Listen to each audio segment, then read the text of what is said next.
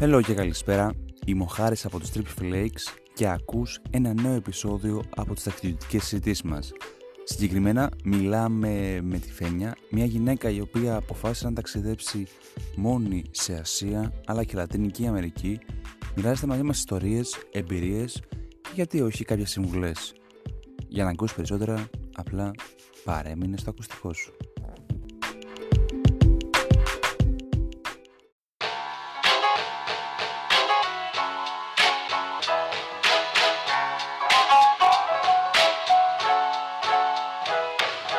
Αν το πήρες απόφαση να πατήσεις το play, ακούς το Strip Flakes. Ένα podcast ταξιδιωτικό, κινηματογραφικό όπως να το πεις, ακόμα και εκπαιδευτικό. Πίσω από τα μικρόφωνα, ο Χάρης και ο Αργύρης, ο Αργύρης και ο Χάρης, οι δύο δημιουργικές φωνές του podcast. Κάτσε αναπαυτικά και απόλαυσε. Γιατί έχεις κλείσει εισιτήριο. Στην πρώτη θέση.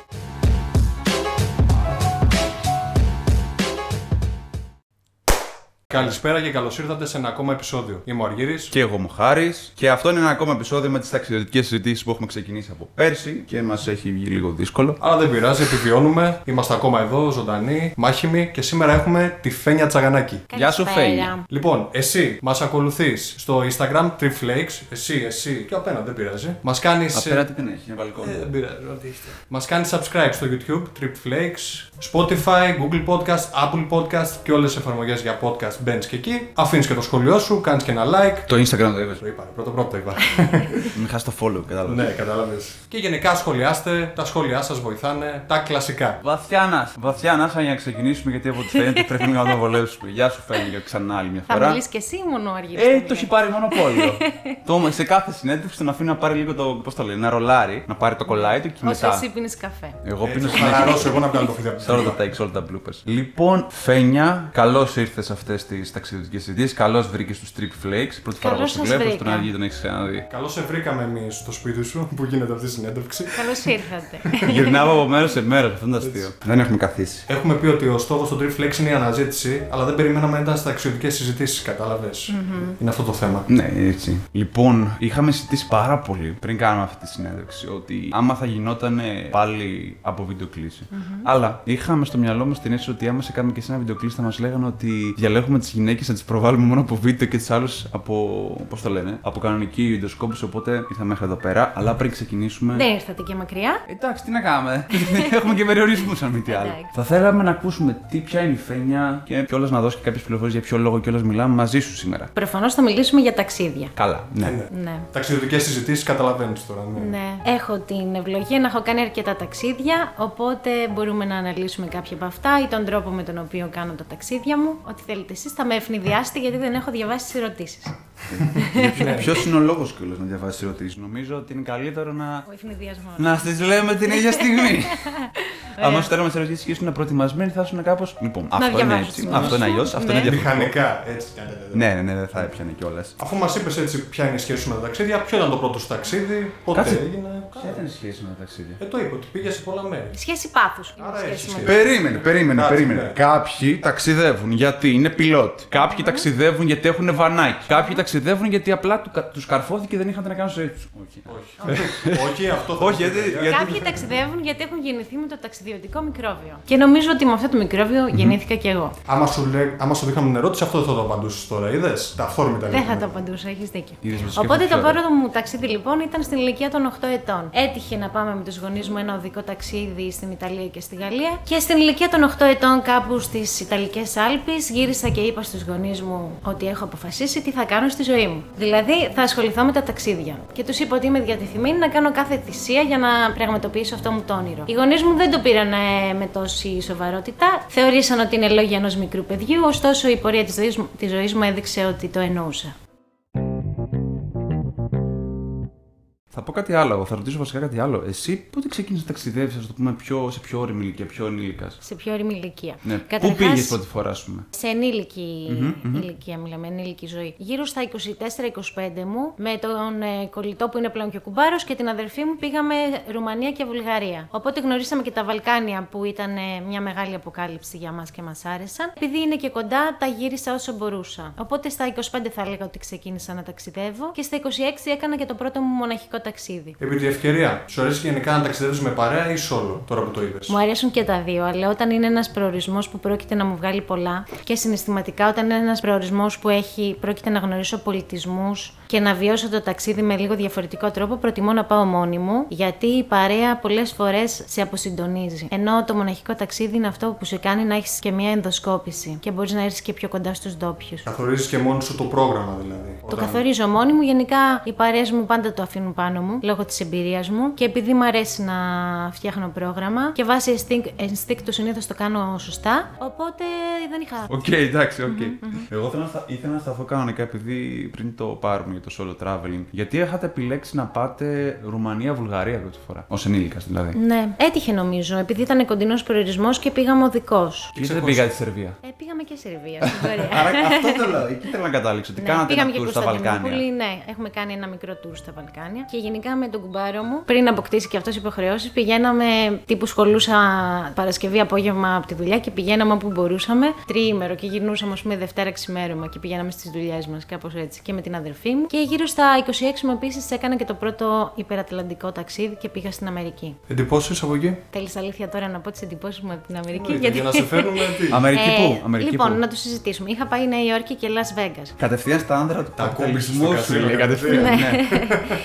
κατευθείαν. ναι. Θεωρώ ότι ως Έλληνες είμαστε αρκετά αμερικανοτραφεί, αμερικανοθρεμένοι. Οπότε έχουμε μια πολύ μεγάλη εικόνα και ιδέα για την Αμερική. Όταν βρέθηκα εκεί, εξεπλάγει αρνητικά από την υπερβολική κατανάλωση που γίνεται και σε φαγητό και σε ψώνια. Και αυτό δεν μου άρεσε. Και ειδικά στο Las Vegas που είναι και ο ναός του τζόγου και της κατανάλωσης, αισθάνθηκα λίγο άσχημα. Αισθάνθηκα την ανισορροπία που υπάρχει σε σχέση με τον υπόλοιπο πλανήτη. Και κάπου εκεί διαπίστωσα ότι προτιμώ να επισκεφτώ πιο αγνά μέρη που δεν, δίνουν, που δεν είναι στον δυτικό πολιτισμό. Ήθελα να δω ανατολικές χώρες περισσότερο, ασιατικές. Εγώ θέλω πιο πολλά να σε πάω εκεί στο solo που έχεις κάνει.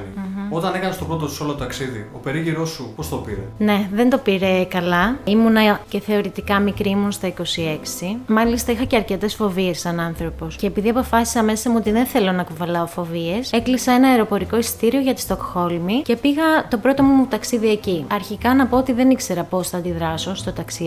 Θεωρούσα ότι μπορεί να μην, τα- να μην ανταπεξέλθω, να κάθομαι όλη μέρα μέσα στο ξενοδοχείο, να μην ξέρω τι να κάνω και να μην παλέψω τη μοναξιά μου. Ωστόσο, αντιλήφθηκα ευθύς εξ αρχής ότι ήμουνα πολύ εντάξει. Μου άρεσε η ελευθερία που είχα να φτιάχνω το δικό μου πρόγραμμα όπως ήθελα και να το διαμορφώνω και αυτό μου έδωσε και μια δύναμη παράλληλα. Οπότε η πρώτη εμπειρία του solo travel ήταν ε, θετική και στην πορεία ακολούθησαν πολύ δυσκολότερα ταξίδια. Α, τέλεια. Δίνεις μία πάση μετά την άλλη, έτσι.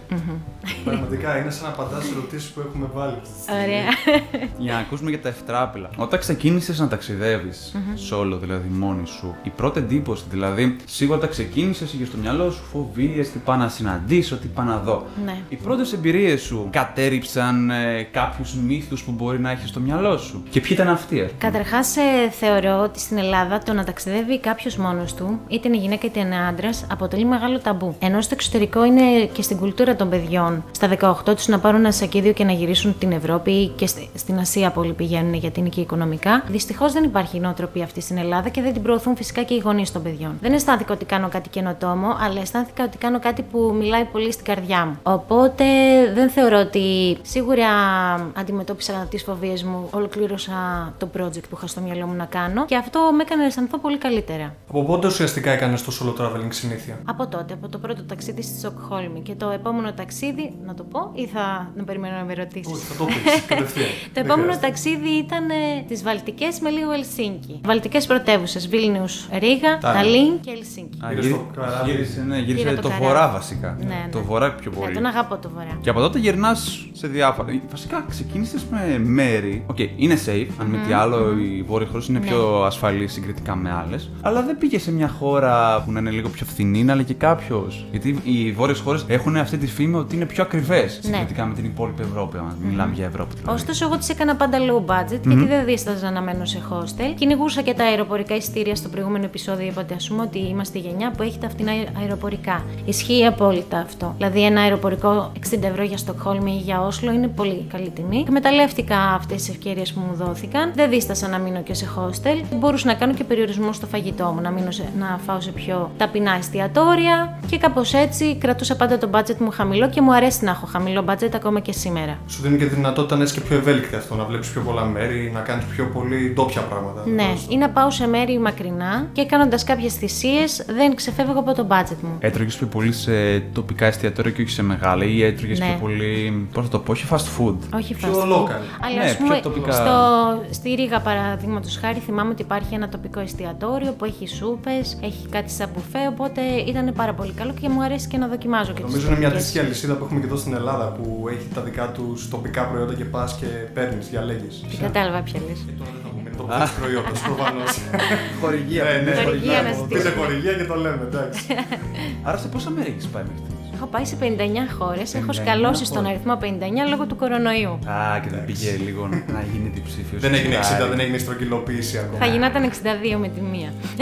Μας θα γινόταν παραπάνω, δεν πειράζει. Ποιος προορισμός, εγώ θέλω τώρα να πάω σε αντιθέσεις που μου αρέσουν Ναι. οι αντιθέσεις. Ποιος προορισμός για σένα θεωρείς ότι είναι προορισμός ζωής, δηλαδή ότι αυτό ήταν, ήταν το στίγμα το θετικό και ποιος δεν θες να ξαναπατήσεις, σε ποιο προορισμό; Νομίζω φαντάζομαι για το δεύτερο γιατί κάπως το είπες. Ναι, ναι, το είπα. Όχι, δεν θέλω να ξαναπατήσω στην Ιαπωνία. Γιατί δεν μου άρεσε, με απογοήτευσε. Περίμενα την Αμερική με Συνδυάζει- αυτά που είπες. Το ξέρουν, θα μπορούσα να πάω στην Αμερική ξανά σε κάποια μέρη που συνδυάζουν πολύ τη φύση. Α πούμε στο Oregon. Ιαπωνία κιόλας. Ναι, η Εγώ το έχω Ιαπωνία αποθυμένο δεν να μου πάω στην άρεσε. Ιαπωνία. Κοίταξε, εσείς είστε η γενιά των παιδιών που έχει μεγαλώσει με τα Pokémon και με αυτά τα μάγκα κτλ.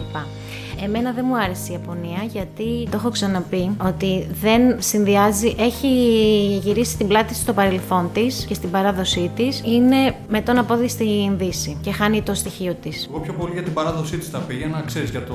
Ναι, ότι για εκεί το γεννήθηκε σου. το καράτε, η σαμουράι, το τζούντο, δηλαδή. Υπάρχει τέτοια αυτό πράγματα. σίγουρα. Απλά δεν το βλέπεις στις εκφάνσεις τη καθημερινότητας. Και αυτό το έδειξε πολύ και μια σειρά τώρα στο Netflix που λέει στο Cobra Kai. Δηλαδή, πώς πήγε στα 80s και είδε, έβλεπε την παράδοση και τώρα δηλαδή που όλα γίνανε αμερικάνικων προτύπων. Το δείχνει Ναι. πάρα πολύ. Spoiler, δεν πειράζει. Αντίθετα, ας πούμε, θα ήθελα να πάω. spoiler. δεν πειράζει. Ε, δεν επηρεάζει Θα κάπου. ήθελα αυτό, να ναι. πάω πολύ στη Νότια Κορέα, γιατί θεωρώ ότι είναι πιο γνήσιο αυτό που παρουσιάζει. Κίνα, όχι. Και Κίνα θα ήθελα, ναι, δεν έχω πάει. Κίνα φοβάμαι να πάω μόνη μου, γιατί υπάρχει πολύ μεγάλο θέμα με τη συνεννόηση. Δεν μου είπες όμως ποιος προορισμός για σένα ήταν αυτός. Ορόσημο. Ορόσημο. Να σκεφτώ. Έχω μια πολύ μεγάλη δυναμία στο Κυργιστάν που έχω πάει. Γιατί αγαπώ και τα βουνά και γιατί είναι ένας λαός που είναι νομαδικός και που δεν ξέρω αν είναι ορόσημο σαν ταξίδι, αλλά ήταν ένα ταξίδι που με έκανε να αισθανθώ μέσα μου πολύ έντονο το συνέστημα της ελευθερίας. Το αίσθημα μάλλον της ελευθερίας. Επειδή έχουν αυτό τον ομαδικό τρόπο ζωής. Έχουν τον νομαδικό τρόπο ζωής, είναι πολύ κοντά στη φύση και έχουν και κάποιο στοιχείο από τη Ρωσία που έχουν επηρεαστεί. Οπότε είναι σαν ένας λαός με δύο ψυχές, με την ομαδική και με την ψυχή του Σλάβου. Και ήταν ένα μοναδικό για μένα θέαμα να το αντικρίζω. Άλλους προορισμούς που θα μπορούσες να πεις; Θα μπορούσα να πω και το Ιράν, που είναι πάρα πολύ παρεξηγημένη χώρα και που είχα πολύ καλή εμπειρία όταν το επισκέφτηκα. Παρόλο που έπρεπε φυσικά να φοράω τη μαντήλα, υποχρεωτικά. Αλλά ε, το Ιράν έχει από τους πιο όμορφους ανθρώπους που μπορείς να γνωρίσεις. Που είναι ανοιχτοί, που σου ανοίγουν το σπίτι τους, που δεν διστάζουν να σε φιλοξενήσουν, να σου κάνουν το τραπέζι. Και είναι μια τελείως διαφορετική εικόνα από αυτή που την παρουσιάζει ο Αμερικανικός κινηματογράφος, με τον οποίο έχουμε περισσότερη εξοικείωση. Θέλουν να τους προωθήσουν κάπως αλλιώς δηλαδή. Τους προωθούν και εμένα αλλιώς. Ναι. Και αυτή είναι μια εικόνα που έχει περάσει και ο Τζορτ Μπού, που τον θεω- το Ιράν το θεωρεί στον άξονα του κακού. Και υπάρχουν πάρα πολλοί άνθρωποι δυτικοί που το πιστεύουν αυτό το πράγμα. Αλλά όποιος βρεθεί στο Ιράν, συνήθως φεύγει με τις καλύτερες εντυπώσεις. Δεν είχες καθόλου όμως πρόβλημα επικοινωνίας στο Ιράν; Όχι, καθόλου Ήταν- πρόβλημα. όχι με την έννοια λόγω γλώσσας; Ναι, οι περισσότεροι νέοι μιλάνε αγγλικά. Ναι, αλλά όπως το Κυργιστάν τώρα, λογικά θα συνάντησε δυσκολίες στην επικοινωνία. Ε, μιλάω Χωρίς να θέλω να ρώσικα. στιγματίσω τη χώρα, ναι, προφανώς. μιλάω ρώσικα, οπότε δεν είχα ιδιαίτερο πρόβλημα στο Κυργιστάν. Βέβαια, με τους νομαδικούς λαούς επάνω στις γιούρτες που βρέθηκα, δεν υπήρχε καμία δίωδος επικοινωνίας και δεν θέλαν και οι ντόπιοι να έχουν δίωδο επικοινωνίας μαζί μου. Οπότε φιλοξενήθηκα με μια εντελώς διεκπεριωτική εξυπηρέτηση και δεν άνοιξα κανένα διάβλο επικοινωνίας. Δεν, δεν με προσέγγισαν, δεν τους προσέγγισα απλά. Έμεινα εκεί, ήπια από το τσάι τους, έφαγα από το φαγητό τους, πλήρωσα το αντίτιμο και έφυγα. Πιο ψυχρή αντιμετώπιση. Αρκετά ψυχρή αντιμετώπιση, βορειοευρωπαϊκή θα έλεγα. Ήρθα, ήρθα, είδα και απήλθα. ναι. Πιο πολύ έτσι με αυτή τη λογική. Αλλά αυτές είναι, κατά κύριο επειδή είναι μουσουλμανικές χώρες, έτσι. Ναι, Και- αλλά έχουν. ε, να σε διακόψω, με συγχωρείς, Δεν έχουν τόσο μεγάλη ε, επαφή με τη θρησκεία, γιατί έχουν περάσει και από την κομμουνιστική αθεία. Οπότε η θρησκεία απλά συμβαίνει σε αυτούς. Δεν τους ε, διαμορφώνει σαν ανθρώπους και σαν νοοτροπία. Άρα δεν έχουν ε, επιρροή από τη θρησκεία τόσο πολύ. Είναι Δεν πιο έχουν τόσο πολύ. Πολιτιστικό, Ναι. πρώην Σοβιετικό. Ναι. Δεν έχουν δηλαδή διαφορετική αντιμετώπιση της γυναίκας, ας το πούμε. Στο Κυργιστάν κάτι μου εξέπληξε θετικά είναι το γεγονός ότι όλοι οι πατεράδες και οι παππούδες ασχολιόντουσαν πάρα πολύ με τα παιδάκια. Πάρα πολύ. Σε σημείο που στην Ελλάδα δεν βλέπουμε τόσο πολλοί παππούδες να ασχολούνται με τα εγγόνια τους. Σίγουρα η γυναίκα έχει άλλη θέση στην κοινωνία. Παραδείγματος χάρη στο Κυργιστάν, ακόμα και σήμερα στα χωριά κλέβονται κοπέλες, τις κλέβουν και τις παντρεύονται αναγκαστικά. Και μετά υπάρχει το δικαίωμα μετά από κάποια χρόνια να ζητήσει ε, διαζύγιο η γυναίκα. Η θέση της γυναίκας δεν είναι εισάξια σε καμία περίπτωση με του άντρα και μοιράζονται όμως εισάξια φυσικά τις αγροτικές δουλειές. Οι γυναίκες εκεί πέρα πώς σε βλέπανε ως μια σόλο ταξιδιώτρια μόνη που πήγες και τόλμησες για αυτές Ναι. ένα τέτοιο ταξίδι; Γιατί εντάξει, τώρα κατά ψέματα, Κυργιστάν δεν ακούγεται. Όχι. Πιο πολύ ακούγεται το Καζακστάν Το παρά το Καζακστάν, ναι. Κυργιστάν. Πήγα και από εκεί. Α, πήγες και από εκεί. ναι, όλα τα ας στάν πούμε, έχεις πάρει. Σχεδόν όλα. Ναι. Αλλά θα είναι στη λίστα μου όλα. Α πούμε στο Καζακστάν ήμουνα στο hostel και ήμουνα μόνη μου και δίπλα μου κάποια παιδιά πέ- παίζανε χαρτιά. Θέλανε να με βάλουν στην παρέα τους και με ρωτήσανε από πού είμαι. Και τους λέω ότι είμαι από την Ελλάδα και μου λέγανε «Α, Γκούτσι φόρεμα, Γιώργος Μαζονάκης. και παρόμοιο μου είχε τύχει με νεολαία έτσι στο Κυργιστάν που θέλανε να με γνωρίσουν. Κάνανε ε, live streaming στο Instagram. Φοράγαν και τι γούνε και σου κάναν μαέλα που δεν μπορώ ή Όχι, έτσι. δεν- Α, ήταν αλλά- καλοκαίρι, δεν είχαν γούνε. Γνωρίζουμε Ναι, αυτό. εντάξει. Αλλά ξέρανε Gucci φόρεμα, φορέμα. Και ε, στο Κυργιστάν ε, με κάνανε live streaming, ας πούμε, που είχα πάει σε μια ντόπια καφετέρια. Ήμουν το αξιοθέατο της καφετέριας. Θέλαν όλοι να με γνωρίσουν, με κοιτούσαν στην αρχή διακριτικά. Μετά ήρθαν στο τραπέζι μου, καθόντουσαν. Μήπως τους έκανε εντύπωση το γεγονός ότι πώς βρέθηκε μία από την Ελλάδα στη χώρα μας Ναι. και τι να δει εδώ πέρα, μάλλον επειδή δεν έχουν προβάλει. Όχι, δεν έχουν προβάλει. Δεν έχουν προωθήσει τόσο πολύ τον τουρισμό στη χώρα τους. Δεν τους ενδιαφέρει νομίζω να τον προωθήσουν τον τουρισμό. Έχει από περίπου 15 χρόνια που πηγαίνει κόσμος στο Κυργιστάν. Όλο και αυξάνεται ο τουρισμός εκεί, αλλά εξακολουθεί να παραμείνει ένα πολύ παρθένο μέρος. Αυτό είναι και το ωραίο στο Κυργιστάν. Οπότε δεν είναι εξοικειωμένοι με τον τουρίστα. Τώρα όμως εκτός του Κυργιστάν και γενικά έχεις πάει και σε τέτοια μέρη πιο εξωτικά, ανατολικά Ναι, τέλος πάντων. ναι. Σίγουρα σε κάποια μέρη καλό θα ήταν να μην τραβάς την προσοχή, ας πούμε, ως προς το αντρικό φύλλο από Ναι. διάφορες απόψεις. Υπήρχε κάποια, ε, κάποια τεχνικές που μπορεί να πήρες για να μην τραβάς τα βλέμματα; Με την κακή έννοια να τραβάς τα βλέμματα. Ναι, ας πούμε, σίγουρα προσπάθησα να μην τραβάω τα βλέμματα στο, Κυργισ... στο ιραν Δεν είχα βάψει τα νύχια μου, δεν κυκλοφορούσα με μακιγιάζ και περνούσα και για ντόπια. Οπότε δεν είχα κάποιο πρόβλημα. Πρόβλημα έχω, ας πούμε, όταν θα πάω στην Κωνσταντινούπολη. Ή είχα θέμα στην Κολομβία, που είχα πάει επίσης μόνη μου. Περίπου 6 ώρα νυχτώνει, φρόντιζα όταν νύχτωνε να γυρνάω σπίτι μου, γιατί μου είχαν τύχει κάποια σκηνικά και εκεί οι άντρες είναι πολύ θερμόαιμοι. Έχει τύχει, ας πούμε, να σμπρώξω άνθρωπο, γιατί πέσει πάνω μου. Έχει πέσει πάνω σου Ναι. ή στην έχει πέσει; Ναι, Ναι, μου σκοτάδι, την έπεσε. ναι. Α, και φυσικά και στην Ινδία. Στην Ινδία περνούσες και απλώνουν τα χέρια τους. Α, έτσι. Σχεμένα δηλαδή, έτσι όχι σχήμα. έτσι Ναι, σχήμα. ναι.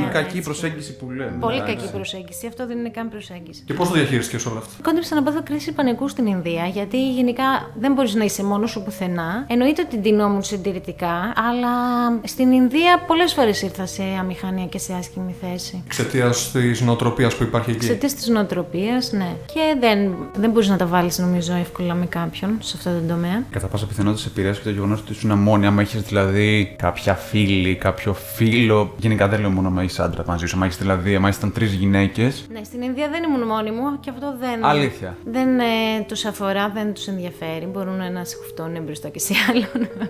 Είναι η νοοτροπία του λαού, δυστυχώς. Κάποιο ταξίδι όμω που να ήσουν μόνη σου. Η Κωνσταντινούπολη, ας πούμε, ήταν, ήσουν μόνη σου. Έχει τύχει να πάω και με μόνη μου. Πολλέ παρέα. φορές έχω βρεθεί μόνη μου, ναι. Τις περιόδους που ταξίδευες μόνη σου, είχες καθόλου. Πώς το παλιό. Σκέφτομαι τώρα πώς να το θέσω. Με δικά σου λέει. Όταν κι εγώ, κι εγώ έχω επιχειρήσει να. Δεν πρόλαβα βασικά, μόνο δύο χρόνια έχω ταξιδέψει μόνος. Υπήρχαν κάποιε στιγμές μοναξιάς και πώς εσύ τις αντιμετώπιζε. Δηλαδή, προσωπικά, όταν πήγαινα εγώ έξω, το πιο δύσκολο για μένα ήταν μετά τις 9 η ώρα το βράδυ. Ναι. Γιατί δεν είχα συνηθίσει την ιδέα το να βγω έξω σε κάποιο μπαρ, να καθίσω σε μια γωνία, να πιω το ποτό μου ή να πλησιάσω άλλους και να μπω και να γίνω κομμάτι της παρέας τους. Εσύ τι έκανες, σαν γυναίκα όμως; Εκείνες οι ώρες δεν με πειράζουν γιατί διαβάζω πολύ και γυ- γυρνάω ας πούμε, στο ξενοδοχείο, στο hostel και ξεκουράζομαι. Με έχουν πειράξει όμως δύο-τρία σκηνικά που θυμάμαι. Το ένα ήταν στην Κολομβία που είχα βρεθεί σε μια παρέλαση καρναβαλιστών, σε μια σκηνή υπέρμετρης χαράς όπου όλοι ήταν χαρούμενοι. δεν πετούσαν κομφέτη, είχαν σερβαντίνες, κάνανε με παραδοσιακές σχολέ. Δεν ήταν καρναβάλι ακριβώς, ήταν οι παραδοσιακές στολές της Καρταχένα. Και γιορτάζανε στην ουσία την ανεξαρτησία τους. Και ξαφνικά εκεί που παρακολουθούσα την παρέλαση, μέσα σε όλη αυτή τη χαρά ήμουνα η μόνη που ήταν μόνη της, ε, μια κυρία από δίπλα μου μέσα στην παρέλαση αναγνώρισε μια φίλη της και χώθηκε μέσα στην παρέλαση και εκείνη και άρχισε να αγκαλιάζει τη φίλη της, να χοροπηδάνε αγκαλιασμένε και όλο αυτό μου προκάλεσε τόση πολύ χαρά μέσα μου που άρχισα να κλαίω, γιατί πραγματικά αυτό ήθελα να το μοιραστώ με κάποιον. Αυτό ήταν μια στιγμή που θα ήθε, που αισθάθηκε Ε, μόνος. ναι, είναι αυτό που σκέφτηκε ότι είναι τόσο ωραία εδώ πέρα που θα ήθελα να έχω την κολλητή. να Στη ρωτήσω χαρά, οτιδήποτε. ναι, το παιδί μου, ναι. Ναι, οτιδήποτε. Δηλαδή θα ήθελα έναν άνθρωπο που να του πεις: Ξέρεις κάτι, αυτό είναι γαμάτο ή αυτή τη στιγμή είναι τέλεια. Ναι. Γι' αυτό και αυτό το λόγο. Γι' Όχι αυτό μόνο τον όμως, μοιράζεσαι. ε, έχω την ευκαιρία να γράφω για αυτές τις εμπειρίες, οπότε τις μοιράζομαι έστω και αργότερα. Με καθυστέρηση. Ναι, με χρονοκαθυστέρηση. Καλή αργά παρά ποτέ. ναι.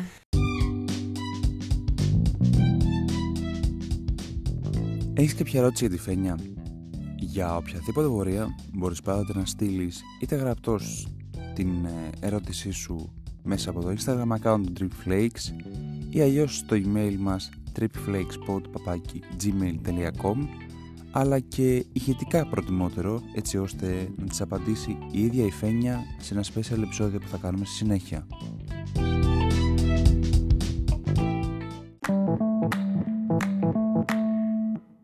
Στα ταξίδια που έκανες έτσι σαν solo, συναντούσες αντίστοιχες ταξιδιώτριες, γυναίκες κατά κύριο λόγο, που ήταν και αυτές solo. Α Ναι. πούμε, Κολομβία που είπε, ή Κυργιστάν, ή Σουηδία. Σίγουρα συνάντησες εκεί, εντάξει. Σε μέρη πιο. όχι τόσο διάσημα να το πω. Θυμάμαι είχα γνωρίσει στο Καζακστάν μια Σιγκαπουρέζα και είχαμε ταιριάξει πάρα πολύ με εκείνη. Οπότε είχαμε περάσει μια ολόκληρη μέρα μεταξύ μας. Μετά αυτή ήρθε και στην, στην Ελλάδα και την ε, φιλοξένησα. Νομίζω ήταν η μόνη φορά όμως που ήρθα έτσι κοντά με μια κοπέλα ή ταξιδιώτη, οτιδήποτε. Γιατί γενικά στα ταξίδια επιδιώκω να είμαι μόνη μου. Δηλαδή θέλω τη μοναξιά να την τερματίσω. Ναι, γυρνάω στον άντρα. Αυτές που γνώρισες όμως σου δώσανε, ξέρω εγώ, συμβουλές ή όταν αισθανόσουν μόνη σου, μοιράστηκες; Δηλαδή, τι θέλω να πω; Ξέρω από γνωστούς που ταξιδεύανε μόνοι και γνωρίζαν άλλα άτομα που ταξιδεύανε μόνοι τους ότι γινόντουσαν, ας το πούμε, για ένα μικρό χρονικό διάστημα φίλοι. Ναι. Και ο ένας έδινε θάρρος στον άλλον ότι ταξιδεύεις μόνος, είναι τέλειο αυτό το πράγμα που κάνεις, γνωρίζεις κόσμο και μετά χωριζόντουσαν. Υπήρχε αυτή, ας το πούμε, το connection, αυτή η σύνδεση μεταξύ με άλλες γυναίκες. Μόνο με αυτή την κοπέλα θυμάμαι να έχει Μόνο. υπάρξει κάτι τέτοιο. Ε, γενικά δεν αισθάνομαι μόνη μου στα ταξίδια. Απολαμβάνω τη μοναχικότητα και τη μοναξιά και δεν το χρειάζομαι. Είναι μόνο κάποιες στιγμές, όπως ανέφερα προηγουμένως στην Κολομβία. Και λογικά υπήρχε καμιά περίπτωση που μπορεί να κύρωσε κάποιο ταξίδι επειδή θεώρησες ότι ο προορισμός είναι επικίνδυνος για να πας μόνη σου. Όχι, Θα δεν σου έχει έχω τύχει. ακυρώσει, αλλά έχω στο, ε, στο μυαλό μου ένα ταξίδι να κάνω στο Ιράκ που θα ήθελα να πάω με φίλες μου. Δεν θα ήθελα να πάω μόνη μου. Επειδή υπάρχει αυτή η επικίνδυνοτητα πλέον εκεί πέρα. Υπάρχει μια επικινδυνότητα, η θέση της γυναίκας είναι πολύ υποδέστερη. Χειρότερη από το Ιράν. Πολύ χειρότερη, σίγουρα. Στο Ιράν οι γυναίκες είναι πολύ δυναμικές, πληροφορώ. Απλά πρέπει να τηρούν κάποια. Πρέπει να φοράνε τη προσχήματα, ναι. μαντήλα. Ναι, η οποία όλο και αραιώνει κάπως, ας πούμε, η χρήση της. Καλό αυτό. Ναι. Ανεξάρτητα από το γεγονός ότι ξεκίνησες να ταξιδεύεις στο βορρά, σε μέρη που ήταν πιο ακριβά, που εσύ το διαχειρίστηκες με άλλο budget, προτιμάς κυρίως να επισκέπτεσαι, ας το πούμε, πιο παρθενικά μέρη που ανέφερες ή πιο κλασικά. Όταν λέω κλασικά, ακόμη και τη Λατινική Αμερική βάζω μέσα. Ναι. Είπες και την Ιαπωνία, γι' αυτό. Ναι. Σαφένια. Σαφένια, προτιμάω να πηγαίνω σε μέρη με διαφορετικό πολιτισμό και κουλτούρα. Γι' αυτό μου αρέσει πολύ η Ασία. Ειδικά το Βιετνάμ, ας πούμε, αγάπησα πολύ. Το Λάος, η Ταϊλάνδη είναι πολύ ωραία. Η Σιγκαπούρη μ' άρεσε, παρόλο που είναι σαν το δυτικό κόσμο. Αλλά μου άρεσε γιατί συνδυάζει πάρα πολλές κουλτούρες μαζί, οι οποίες δένουν πολύ αρμονικά. Είναι σαν, στην ουσία ένας κινέζικος λαός, συν άπειροι expats που ζουν εκεί και ζουν με δυτικό ρυθμό μεν, αλλά σε ένα νησάκι που είναι πολύ φιλικό προς το περιβάλλον. Μ' αρέσει το νησά... Όταν λες νησάκι. Νησάκι είναι η Σιγκαπούρη. Ναι, Όταν το σκεφτείς, Νησάκι, νησάκι στο μυαλό μας είναι η άνδρος, οι Κυκλάδες, Είναι ναι. λίγο πιο μεγάλο. Είναι λίγο πιο νομίζω. μεγάλο. Αυτά είναι τα νησάκια. Νομίζω είναι μικρό νησί γενικά, δεν είναι πολύ μεγάλο. Ναι, η ναι, ισχύει ότι Σιγκαπούρη. είναι Και η Μάλτα είναι νησί. γιατί Μπορεί κάνουμε να τη είναι και οι Μάλτα. δύο. ε, μπορεί λίγο πιο μεγάλη να είναι, δεν Κύπρος ξέρω. είναι νησί. Ε, τώρα δεν Δεν θυμάμαι. είναι Αυτά χώρα κάνουμε, μόνη ναι, της. εντάξει. Και η Ιρλανδία είναι νησί. Ωραία, παιδιά, Και Μεγάλη μην- μην το Βρετανία και πάμε- πάμε ναι, μην λέγοντας. το πάμε έτσι. να ανέβουμε. Εσύ είχες πάει, μου είχε πει ο Αργύρης, είχε πάει σε stories. είχες Γουατεμάλα. πει- Και Ναι, δεν γίνεται να μην το Γουατεμάλα. ρωτήσουμε αυτό. Εντάξει, ρωτήστε ό,τι θέλετε. Ναι. Πώς και; Πώς και. Γιατί Γουατεμάλα, ναι. Γιατί όχι. Καταρχάς, Γιατί ναι, γιατί πήγα όχι. από το Μεξικό, έτσι. Συνορεύουνε. Αν είχα παραπάνω χρόνο, θα είχα πάει μέχρι τον Παναμά να είχα φτάσει. Η Γουατεμάλα ήταν, είναι πάρα πολύ ωραία χώρα. Φυσικά δεν είναι όλη τουριστική και όμορφη. Η πρωτεύουσα, παραδείγματος χάρη, είναι πολύ άσχημη και κακόφημη. Εγώ πήγα στην Αντίγουα, που είναι μια πανέμορφη πόλη. Είναι και παλιά πρωτεύουσα, μέσα λιθόστρωτη, με απεικιοκρατικού ρυθμού ναούς, με φοβερά μέρη, με πολύ ωραίο καφέ. Πήγα και σε άλλα μέρη, έχουν αρχαιολογικούς χώρους που τους είχαν φτιάξει οι Μάγιας. Στο Τικάλ, στο Φλόρες έχει ηφαίστεια, επισκέφτηκα ηφαίστεια, λίμνες. Εκεί πώς ήταν η αντιμετώπιση των κατοίκων; Γιατί ξέρεις γιατί το ρωτάω αυτό. Συνήθως όλοι εκεί πέρα μετά το Μεξικό θα σου πούνε Κούβα. Θα σου πούνε πλέον Άγιο Δομήνικο. Ναι. Γουατεμάλα δεν θα σου πούνε. Πώς είναι, εκεί είναι τα πράγματα είναι έτσι τόσο τουριστικά όσο στην Κούβα ή στο Μεξικό, γιατί δεν Ναι. Όχι. περιμένω κάτι τέτοιο. Δεν είναι τόσο τουριστικά όσο το Μεξικό και η Κούβα. Δεν υπάρχει, ας πούμε, και αεροπορικό εύκολα να πας. Θέλεις πολλές πτήσεις να αλλάξει και είναι και πανάκριβα τα αεροπορικά για τη Γουατεμάλα.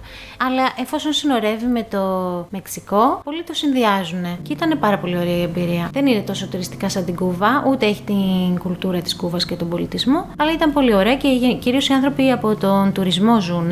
Οπότε ήταν πολύ εξοικειωμένοι με τον τουρισμό. Άρα για μια γυναίκα μόνη δεν, θα υπήρχε, δεν υπήρχε θέμα στη Γουατεμάλα ως προς επικινδυνότητα ή κακή προσέγγιση, ξέρεις τώρα. Υπάρχει θέμα επικινδυνότητα στη Γουατεμάλα, όπως και σε όλα εκείνα τα κράτη της Κεντρικής Αμερικής. Αλλά με την κοινή λογική μπορείς να παρακάμψεις την επικινδυνότητα, όπως και έκανα εγώ. Όπως είπα πριν, ας πούμε, όταν νύχτωνε, δεν κυκλοφορούσα έξω, δεν έβγαινα πολύ μακριά από το κέντρο. Αν έβγαινα, έπαιρνα ταξί να γυρίσω. Τώρα, άμα είναι να σου συμβεί στραβή, μπορεί να συμβεί και στη Θεσσαλονίκη που λέει ο λόγος. Οπότε με την κοινή λογική πορεύτηκα παντού και δεν είχα κάποιο πρόβλημα μέχρι στιγμής. Ανέφερες επίσης ότι έχουν πολλούς αρχαιολογικούς χώρους. Εσένα σ' αρέσει να κυκλοφορείς σε μέρη στα οποία έχουν πιο πολύ μουσεία, αρχαιολογικούς χώρους, ή θες πιο πολύ να, να ζήσεις την κουλτούρα μιας χώρας μέσα από γεύσεις, ας το πούμε με επικοινωνία με τους ντόπιους, ή να κάνεις άλλες δραστηριότητες εκτός των ε, συνηθισμένων; Παραδείγματος χάρη στη, στο Μεξικό και τη Γουατεμάλα, κάτι που δεν γνωρίζει ο περισσότερος κόσμος είναι ότι οι μάγες υπάρχουν ακόμα. Ότι οι απόγονοί τους είναι στα βουνά, ζουν σε μικρότερα χωριά και μπορείς να τους συναντήσεις. Έκανα και ένα τέτοιο tour και είχα αυτή την εμπειρία. Σίγουρα είναι πολύ πιο όμορφο, πολύ πιο σημαντικό να τους βλέπεις στην καθημερινότητά τους παρά να δεις τα αρχαία τους σε κάποιο μουσείο. Και να τους βλέπεις και στον τόπο τους, δηλαδή πώς Στον ζουν τόπο τους, κανονικά. ναι. Πώς βιοπορίζονται, Επειδή συνέχεια παρατηρώ, λες για καφέ, για καφέ. Ο Ναι. καφές καθορίζει έναν προορισμό για σένα. Ναι, Και τώρα να πίνει πιω καφέ, λίγο. πιες καφέ. Ε, ο καφές είναι δική μου καθημερινή συνέ- συνήθεια. Έχω πιει φυσικά, έχω δοκιμάσει αρκετούς καφέδες και τον θεωρώ πολύ σημαντικό. Είναι κάτι που προσδίδει κέρδη σε πολλές ε, χώρες του αναπτυσσόμενου κόσμου. Απλά είναι και ταυτόχρονα παγίδα γιατί οι συνθήκες που παράγεται δεν είναι συχνά ευνοϊκές. Οπότε καλό θα ήταν να ευαισθητοποιηθούμε λίγο σε αυτό το κομμάτι και να ζητάμε τον καφέ του δίκαιου αλληλέγγυου εμπορίου. Στα ταξίδια που έχω κάνει, ας πούμε στη Γουατεμάλα, στην Κολομβία και κάπου στην Ασία, στο Μπαλί, έχω βρεθεί σε φάρμες, σε μικρές φάρμες και προσπαθώ γενικά να στηρίζω μικρές φάρμες καφέ. Ξεχωρίζεις κάποια χώρα στον καφέ ιδιαίτερα; Ξεχωρίζω τον καφέ του Βιετνάμ που είναι φοβερή εμπειρία από μόνος του, πραγματικά. Είναι ένας καφές που είναι πολύ βαρύς, έχει δικό του τρόπο παρασκευής, ε, σε ένα δικό του μπρίκι και συνδυάζεται με συμπυκνωμένο ζαχαρούχο γάλα. Είχα ακούσει σε podcast ξενόγλωσσο για τον καφέ στο Βιετνάμ. Είχε γίνει ολόκληρο επεισόδιο, γι' αυτό μου κάνει. Τους άρεσε αυτό ο Πάρα πολύ. Ναι, Δηλαδή, με- είναι εθιστικό νομίζω. Λέγανε Βιετνάμ, Χοτσιμίν, θα πιεις καφέ. Δεν γίνεται να μην δεν πιεις Ναι. και τον καφέ. Ναι. Αλλά πιο να τον μικρό. ανακατεύσεις πρώτα. Είπες ότι είναι βαρύς. Ναι, είναι βαρύς. Έτσι. Άρα είναι και πιο μικρός. Χρειάζεται λίγη ζαχαρίτσα. Γιατί Ε, χρειάζεται και γάλα. Όχι, σκέτος δεν πίνεται. Γάλα ζαχαρούχο που το δίνουν πακετάκι. Άμα θε βάζεις, άμα δεν Take away, βάζεις. ναι. Είναι για αυτό το πράγμα. Θες βάζεις. Άρα δεν έχεις δοκιμάσει. Πώς το λένε και τον καφέ που είναι πιο. Τον κόπι λουάκ. Ποιον; Τον κόπι λουάκ. Όχι, ποιον καφέ; Με το αυγό. Με που φτιάχνεται από. Αρτίζου καφές. Όχι, ρε, πώς Ναι, ήταν την στο ταινία που Βιετνάμ βλέπαμε. έχει και με αυγό. Που φτιάχνεται από τα κόπρα να. Ο κόπι λουάκ είναι. αυτό δεν είναι. Ναι, μου σχοβολάει. Όντως.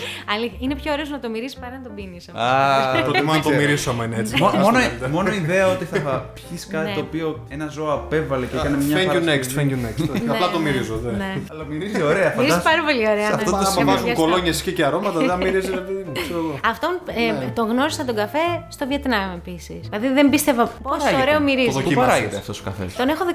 Στους Πού υπόνομους παράγεται; φαντάζομαι. Ε, Κυρίως στην Ινδονησία. Ινδονησία. Αλλά επειδή είναι πανάκριβος, δηλαδή μπορεί να στοιχήσει ο γνήσιος ο καφές, ο ανώθευτος, έως και 50 ευρώ μια κούπα, σίγουρα τον οθεύουν πλέον. Γι' αυτό στη γεύση του δεν είναι και τόσο ωραίο. Είναι τόσο ακριβώς και εκεί πέρα όταν το. Όχι, δεν Α, είναι εκεί τόσο ακριβώς. Εκεί μπορείς να πας σε μια φάρμα, να πληρώσεις ένα ποσό, δεν θυμάμαι τώρα, 20 ευρώ π.χ. για να κάνεις coffee tasting. Αυτό μα θυμίζει πω κάνουμε το wine tasting και τις μπύρες στην Ιρλανδία και κάνουν καφέ. Ναι, γιατί; Και μετά βγαίνεις Και έτσι. στην Πολωνία. Ακριβώς έτσι βγαίνεις. Ξεκάθαρα, Ναι, έτσι, ναι, έτσι. ναι, έτσι βγαίνεις. Τρέμεις λίγο. Έχεις ταξιδέψει με αεροπλάνο, έτσι; Ναι. Έχεις ταξιδέψει με αυτοκίνητο; Ναι. Το έχετε- Όταν είχατε κάνει το διπορικό, είχατε πάει με αμάξι. Με πάνω. αμάξι, με, και με το, Κο- στο- μέχρι το Κόσοβο, ας πούμε, έχω πάει εγώ η ίδια οδηγώντας. Ε, έχω, σ- έχω ταξιδέψει με μασρούτκα. Κάτσε, αυτό είναι με το. Ε, Πώς το λένε, που κάποιος οδηγάει ποδήλατο μπροστά και. Όχι, αυτό ποιο είναι; το, ρι- το ρίξο. Το Ρίξο. ρίξο είναι το ποδήλατο, είχε πολλά τέτοια στην Ινδία. Το τουκ τουκ είναι στην Ταϊλάνδη, Τουκ-τουκ είναι το άλλο, ναι. που είναι σαν μηχανάκι που- με καρότσα. Στρούτκα είναι ο τρόπος μετακίνησης σε χώρες της πρώην Σοβιετικής Ένωσης. Είναι στην ουσία ένα βανάκι το οποίο χωράει τα πάντα μέσα. Όταν γεμίσει, φεύγει. Και πολύ οικονομικός τρόπος. Εκεί κάνεις τις πιο ωραίες γνωριμίε. Πόσους παίρνει και λες όσο γεμίσει. Μπορεί να πάρει και 20, ας πούμε. Να έχει 9 θέσεις και να Και οδηγάει ένας. Οδηγάει Θα ένας. είναι χαλαρή ή θα είναι. Α πούμε, έχει τύχει να πάω παστομένη, δίπλα μου να είναι ένας παππούς, από πίσω ένα παιδάκι να κλωτσάει την καρέκλα, τα πρικιά έτσι για φαγητά, Χύμα κατσαρόλες, όλα, ναι. αρνιά, κότες. Έχει τύχει να πετύχω κότες στην Γουατεμάλα. Αν όχι στην σε Ινδία. θα μου- λεωφορείο. Περίμενα στην Ινδία, γιατί έχω Στην δει Ινδία ποντίκια. Όχι. Καζακστάν, εγώ θα έλεγα για κότα. Γιατί; Η Inside ταινία joke. του Μπόρατ. Α, α, Λόγω Borat. Μπόρατ, ναι. Την είχε με στη βαλίτσα. Με τρέ- Με Πάμε τρένο πόνο. ταξιδεύεις; Με τρένο, ναι. Έχεις κάνει Νομίζω, κανένα μα- μεγάλο; Μ' αρέσει πάρα πολύ με τρένο. Μεγάλο έχω πάει, ας πούμε, έχω διασχίσει από την Ταϊλάνδη μέχρι το Λάος. Έχω πάει με τρένο. Που ήταν ωραίο ταξίδι σε μια ζώνη που κάποτε ήταν αρκετά επικίνδυνη. Δεν έχω κάνει τον υπερσιβηρικό γιατί δεν έχω τόσο χρόνο αυτή τη στιγμή. Αλλά κάποια στιγμή στο μέλλον θα μπορούσα να κάνω κομμάτια του υπερσιβηρικού. Θα γίνει κάθε φορά. Βασικά, μα και εμένα μου αρέσει πάρα πολύ με το τρένο. Και εμένα. Και όταν υπερσυμβηρικό τον έχω αποθυμένο βέβαια, εντάξει. Είναι, είναι αυτό που λέει να πάρουμε άδειες να μαζέψουμε ή να σταματήσει τη δουλειά και να κάνεις τον υπερσυμβηρικό. Πραγματικά, ναι, να έχεις κάποιες μέρες διαθέσιμες να το κάνεις. Εσύ το καλοκαίρι μπορείς, νομίζω. Ναι, το καλοκαίρι είναι Ξεκάθαρα. γόρο. Ναι. Ξεκάθαρα. Ε, Μην ό,τι μιλάς, Θεού μην θέλω, μιλάς. ξέρεις τώρα, όλα καλά να πάνε και να Ναι, γίνει. ναι. Και λέει, άμα δεν έχει κορονοϊό, θα πήγαινε για πάρτι στην Ήο. Όχι. Ε, όχι, άστα. Μεγάλος. Βγάλτε το χέρι από εκεί. Μην το έχεις εδώ. Όχι, εγώ προτιμάω να κάθομαι έτσι. Βγάλτε το. Σκεφτόμενο. Ευχαριστούμε τη Φένια για τι συνοθετικέ της παρεμβάσεις. Εγώ θα ήθελα να σε ρωτήσω. Νόμιζα ότι Όχι, βρε. Βάλτε στα...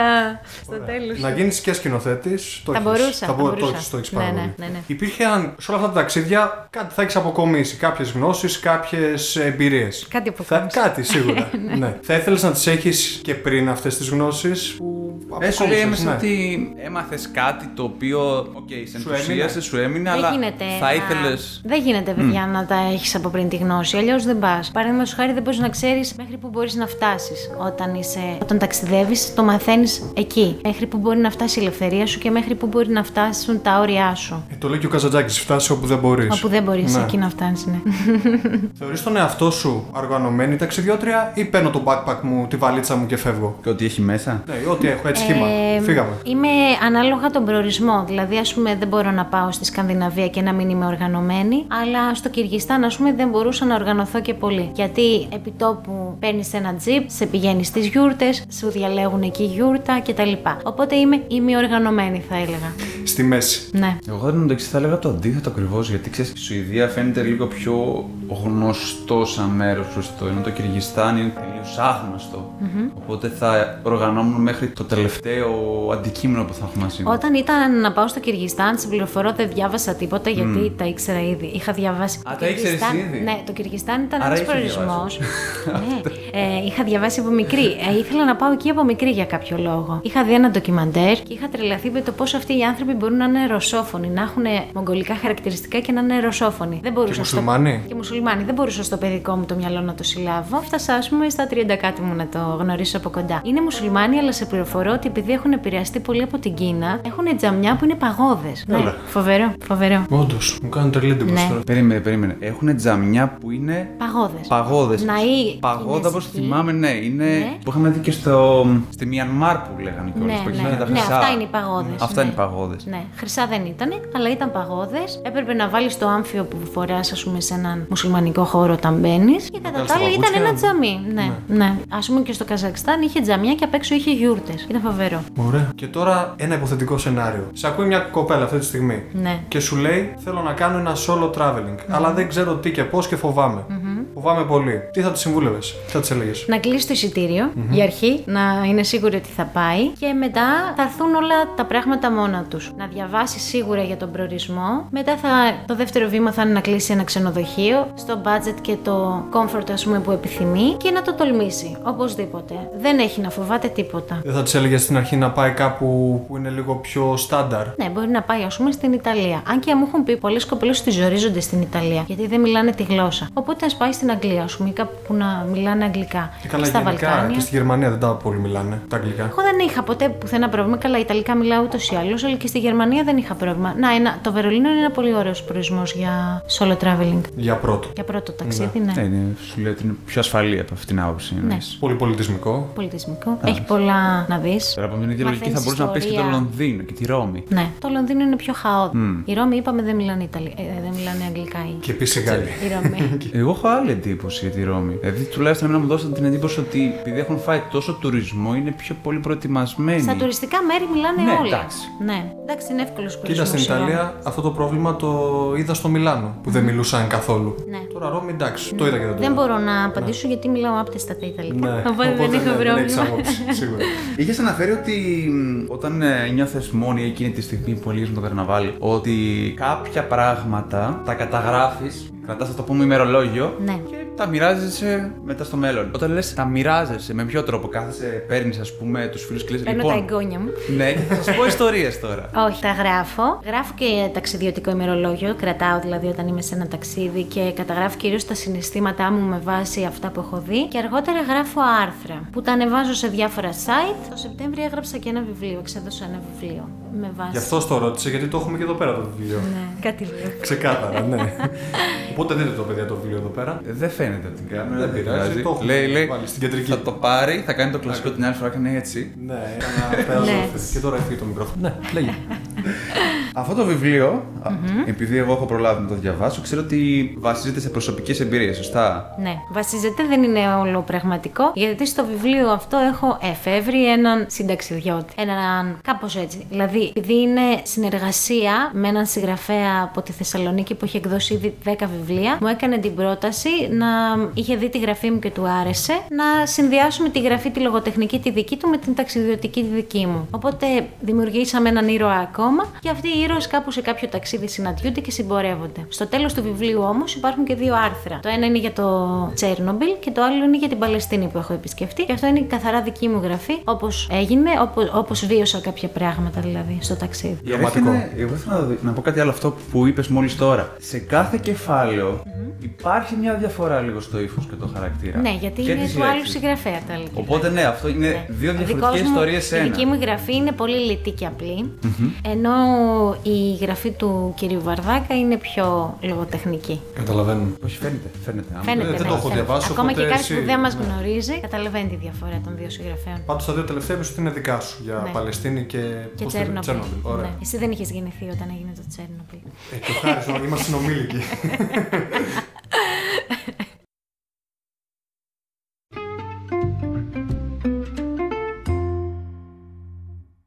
Πάλι υποθετικό σενάριο θα σε πάω. εγώ. Με ποιες γυναίκες, YouTubers γενικά διάσημες, θα πήγαινες ταξίδι και γιατί; Πρέπει να πω γυναίκες. Ναι, πρέπει να Καταρχάς πεις δεν γυναίκες. ξέρω YouTubers. Τέλος πάντων, Θε- ποιες Θέλει να γυναίκες θέλεις να που σου πεις ταξιδεύουν. γενικά, ξέρεις τι. Bloggers. Να το σκεφτώ Θέλεις να σου αυτό. θέσει αυτή την ερώτηση με αυτή τη λογική. Ναι. Γιατί άμα σου, σου, σου πει με ποιες γυναίκες μπορείς να πεις. Τη μάνα μου, Με την την αδελφή Αδελφή Kate μου, η μάνα Blanchett. μου και πάει λέγοντας. Ναι. Όχι, εμείς λέμε σε φάση με ονόματα, γιατί γεγονός ότι το διαδίκτυο έχει γίνει πλέον την τελευταία δεκαετία μέρος της ζωής. Θα υπάρχουν κάποιες κάποια ονόματα ή κάποιοι δημιουργοί, ας το πούμε, που σου έχουν τραβήξει την προσοχή γιατί γράφουν αυτό, προβάλλουν εκείνο και λες, θα ήθελα αυτό το Να πάω αυτή την ταξίδι τύπησα, ναι. με αυτόν τον τύπο που είχατε με το φλερτ για να τον τσεκάρω λίγο. Θα το να πούμε. του πω και κανένα tip. Με το Σπύρο. να του πω, κοιτά, μην της λες αυτό που σε Θα πήγαινε σαν ε, όμω εκπαιδεύτρια. Σαν δεν θα εκπαιδεύτρια να τον πήγαινες, ναι. εκπαιδεύσω εγώ. Γιατί τα 49 λεπτά δεν. Πολύ μεγάλος χρόνος. Α, εντάξει. Ζητή για προηγούμενο. μπαίνουμε, επεισόδιο. μπαίνουμε σε αυτή την κότρα. Γυναίκα, όχι, ε. Τώρα δεν μου έρχεται κάτι στο μυαλό. Έλα, ρε. Σε εσύ. φάση- Να, ότι ας πούμε, θες να είδα προωθεί- την κοπέλα που έχει πάει, που έχει, η- την πρώτη γυναίκα που έκανε τις 7 κορυφές βουνών του κόσμου. Αυτή την κοπέλα θα ήθελα πάρα πολύ να τη γνωρίσω. Το όνομα; Ε, τώρα, δεν- Χριστίνα Φλαμπούρη, νομίζω ότι λένε. Είναι η πρώτη Ελληνίδα που έκανε τις 7 κορυφές. Έχει πάει και στην Ανταρκτική. Αυτή την κοπέλα πολύ θα ήθελα να τη γνωρίσω και να την ε, ζήσω σε ένα ταξίδι, γιατί ξέρω ότι είναι ένας άνθρωπος που έχει δουλέψει με τον εαυτό της και με τις δυνατότητες του εαυτού της. Γιατί, ας πούμε, και εγώ η ίδια σε ταξίδια που έχω κάνει, ειδικά στην Κολομβία, υπερεύει τα όρια μου και αυτό μου γύρισε μπούμεραγκ. Στο ρωτάω αυτό γιατί το υποθετικό σενάριο δηλαδή εννοεί ότι θέλεις να προωθήσεις το female solo traveling. Γι' αυτό πήγαινε πιο πολλές γυναίκες, καταλαβαίνεις; Ναι, καταλαβαίνω. Οπότε τώρα ναι, που μου είπες Κοίταξε, αυτή. ε, δεν ξέρω αν χρειάζεται να το διαχωρίσουμε, γιατί υπάρχουν, μου στέλνουν κατά καιρούς άντρες και μου λένε φοβάμαι να πάω. Α πούμε στην Νάπολη μου έχουν πει πολλοί άντρες για ποδοσφαιρικού λόγους θέλουν να πάνε και φοβάνται, φοβούνται να πάνε στην Νάπολη. Γι' αυτό το ανέφερε και πριν ότι έχουν πρόβλημα με τη γλώσσα. Οπότε νομίζω απευθύνομαι και σε άντρες που θέλουν να ταξιδέψουν μόνοι τους. Ναι, εννοείται αυτό, το δεχόμαστε. Ναι. Κλείνοντας, θα ήθελα να σε ρωτήσω πρώτη τελευταία ας πούμε, ερώτηση. Πιστεύεις ότι το female solo traveling θα εξελιχθεί στην πορεία του, με την πάροδο του χρόνου; Ποια είναι η είναι, άποψή είναι σου; σίγουρο ότι θα εξελιχθεί. Στην Ελλάδα το βλέπουμε σαν ταμπού. Εδώ έχει κάνει και ο Λάνθιμος ολόκληρη ταινία. Για το ότι οι άνθρωποι στην Ελλάδα υπάρχουμε μόνο ως ζευγάρια. Τον κοινόδοντα, λες; Το, όχι, τον αστακό. Α, τον αστικό. Τον αστακό. Γιατί δηλαδή ότι ο άνθρωπος πρέπει να αυτοπροσδιορίζεται όταν είναι μέσα σε ένα ζευγάρι και δεν μπορεί να υπάρξει σαν οντότητα μόνος του. Υπάρχει πολύ μεγάλη προκατάληψη και έχω δεχτεί κατά καιρούς και πολύ αδιάκριτες ερωτήσεις σχετικά με το solo traveling. Θα ήταν καλό να περάσει στην κουλτούρα μας και στην οτροπία μας και ότι οποιαδήποτε γυναίκα ή άντρας που θέλει να ταξιδέψει μόνος του μπορεί να το κάνει ανα πάσα στιγμή χωρίς να εγείρει ερωτήματα, κυρίως περίεργα ερωτήματα. Θα ήθελες να μας πεις τι ερωτήματα σου έχουν ε, έτσι κάποιο αδιάκριτο; Γενικά ο κόσμος την αδιακρισία την έχει στο τσεπάκι του. Μια ερώτηση αδιάκριτη, όχι που έχει να κάνει με τα φύλλα, αλλά μια αδιάκριτη ερώτηση που δεχόμαστε εμείς που ταξιδεύουμε είναι πόσα βγάζεις, πώς τα καταφέρνεις, Ναι, γιατί ναι. το κάνεις. Έχεις λεφτά από κάπου αλλού, έχεις κάποιο εισόδημα, έχεις χορηγούς. Δεν είναι ωραίες αυτές οι ερωτήσεις. Γιατί ειδικά στις μέρες μας είναι πολύ εύκολο να ταξιδέψεις. Είναι και οικονομικό το να ταξιδέψεις. Οπότε πρέπει όποιος μας ακούει και μας βλέπει να καταλάβει ότι κάνουμε κάποιες θυσίες για να ταξιδέψουμε. Δεν μας τρέχουν τα λεφτά. Καλά, σε που παραπέμπει και στην παροιμία σου δεν φτάνει αλεπούτα, κάνει κρεμαστάρια. Ναι, ισχύει αυτό απόλυτα για την ελληνική νοοτροπία δυστυχώς. Οπότε λοιπόν θα ήθελα το solo traveling να γίνει ευρέω διαδεδομένο. Ωραία, και ποια είναι τα σχέδιά σου μετά τον COVID-19, Όταν όλα όταν όλα λήξουν. Έχω δύο vouchers σε κρεμότητα για αρχή. Το ένα είναι για το Αζερβαϊτζάν και το άλλο είναι για την Πορτογαλία. Επίσης θα ήθελα να πάω και στο Ουσμπεκιστάν, που είναι από τα σταν που μου έχουν Τα σταν που σου διαφύγει. έχουν μείνει, Ναι, ναι. ναι, ναι. Να κλείσουμε με τα σταν. Να κλείσουμε, ναι. Οκ, Φένια. αγόρι. Μπορούμε να τα κάνουμε έτσι. Σε ευχαριστούμε πάρα πολύ. Πάρα Και πολύ εγώ απότομα. ευχαριστώ. Για τη φιλοξενία σου, για αυτά που είπες για όλα. Τον καφέ που Τον έχουμε καφέ, πιει. ναι. Δεν ήταν Δεν ήταν βιετναμέζικος, Βιετνάμ, αλλά πειράζει. δεν πειράζει. Και ο γαλλικός καλός είναι, Καλός μια είναι. χαρά. Οπότε εμείς ανανεώνουμε το ραντεβού μας. Για το giveaway να πούμε κάτι. Αφού θέλεις. Θα σου στερήσουμε. ναι, να κάνουμε ένα giveaway, λέω το βιβλίο. Ωραία, να το κάνουμε. Να το βάλουμε σε τέτοιο στο Instagram. Να το βάλουμε Στο Instagram. Θα μάθετε λεπτομέρειες στο Instagram, γι' αυτό λέω κάντε follow στο Instagram και ανανεώνουμε το ραντεβού μας για την επόμενη φορά. Γεια χαρά!